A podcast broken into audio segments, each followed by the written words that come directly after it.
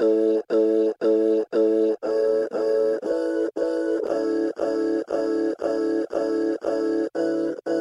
is Jim Minns, Communications Officer with the PSA. On the podcast this week, we simply cannot afford to have another black summer this year or any other year. On this anniversary, the PSA calls on the government to do what's right for the people of this state. We reflect on the Black Summer bushfires as the anniversary approaches.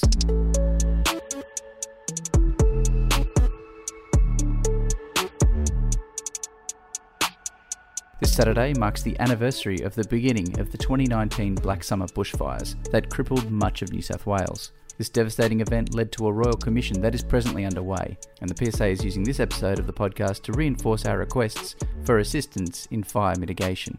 You'll hear the voices of General Secretary Stuart Little and National Parks veteran and industrial officer Kim de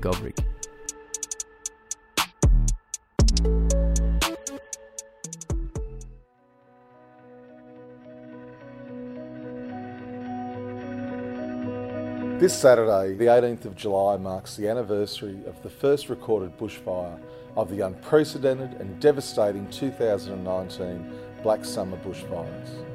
It's important we acknowledge the significance of this event. Fire activity across the state has again increased this afternoon, with flames threatening towns and communities. Three bushfires burning north of Sydney have joined to create what's been dubbed a mega blaze. Tonight, firefighters have boarded boats just at the Rural Fire Service headquarters and they're heading up the river to attack the blaze from down low, but also from above in water bombers.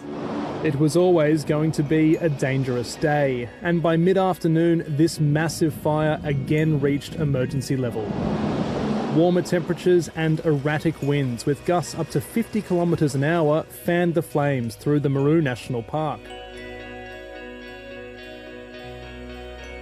According to the New South Wales RFS Bulletin on the fire season, the recorded case of July 18th was the longest running fire in Port Macquarie, lasting for 210 days and burning 858 hectares. The difficulty fighting the fire was due to dry peat material igniting easily and burning underground. Yeah, yeah. So we, I mean, we have peat areas in the Blue Mountains, and that's right. They can, they can burn underground, and they don't, you know, they don't necessarily manifest much above ground until they resurface and start smoking, you know. But it's, it's like I, I could give you the analogy of a rubbish tip on fire, you know, or or uh, stuff sort of, you know, self-igniting. Like if you've got a whole bunch of uh, what, what would I call it, mulch or something like that, and it internally heats up and eventually ignites.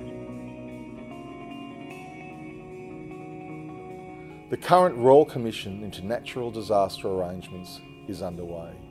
It is the PSA's submission that the New South Wales Government increase the number of paid firefighters and fire management staff across all New South Wales fire combat agencies. These include the New South Wales Rural Fire Service, the New South Wales National Parks and Wildlife Service, and Forestry Corporation of New South Wales. Uh, Greg Corrigan, I'm a group captain with the RFS. Obviously, they need more um, uh, people in stuff like logistics, planning, risk management capability. It helps support the bloody firefighting operation. It makes sure we get stuff to where we need it to. Make sure the planning is um, uh, done appropriately and in a timely manner. Um, uh, you know, it, it just it, just helps the whole operation um, uh, go a lot better. It's more efficient, more effective. You know.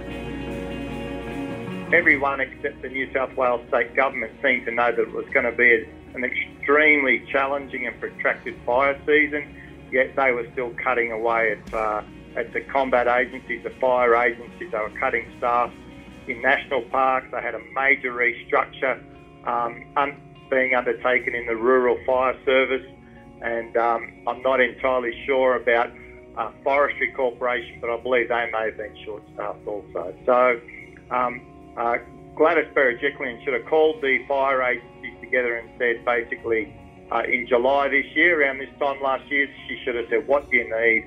and let's make it happen. That that that never occurred. That never occurred.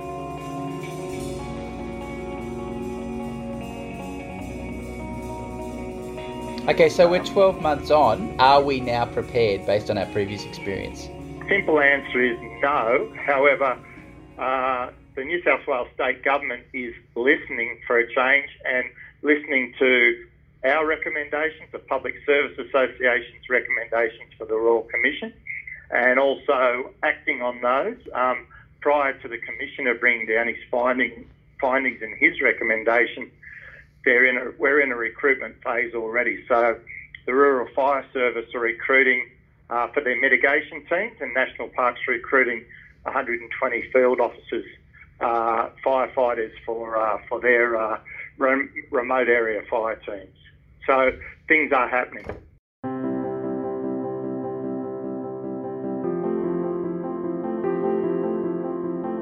Finally, the Gospers Mountain fire is also at emergency level. It's been burning for weeks now in the Wollemi National Park. It came up as a great big wall of fire, and here is us standing here fighting it with our hoses, and it was very scary.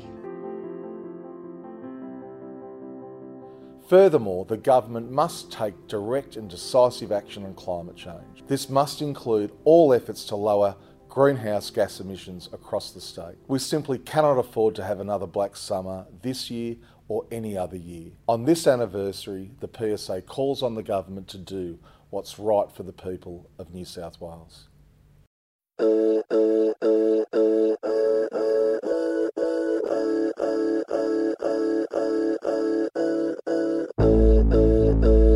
This is a weekly podcast, and you can subscribe to the PSA CPSU podcast on iTunes, Spotify, Google Podcasts, or wherever you get your podcasts. I'm Jim Minns. Thanks again, and you'll hear from us next week.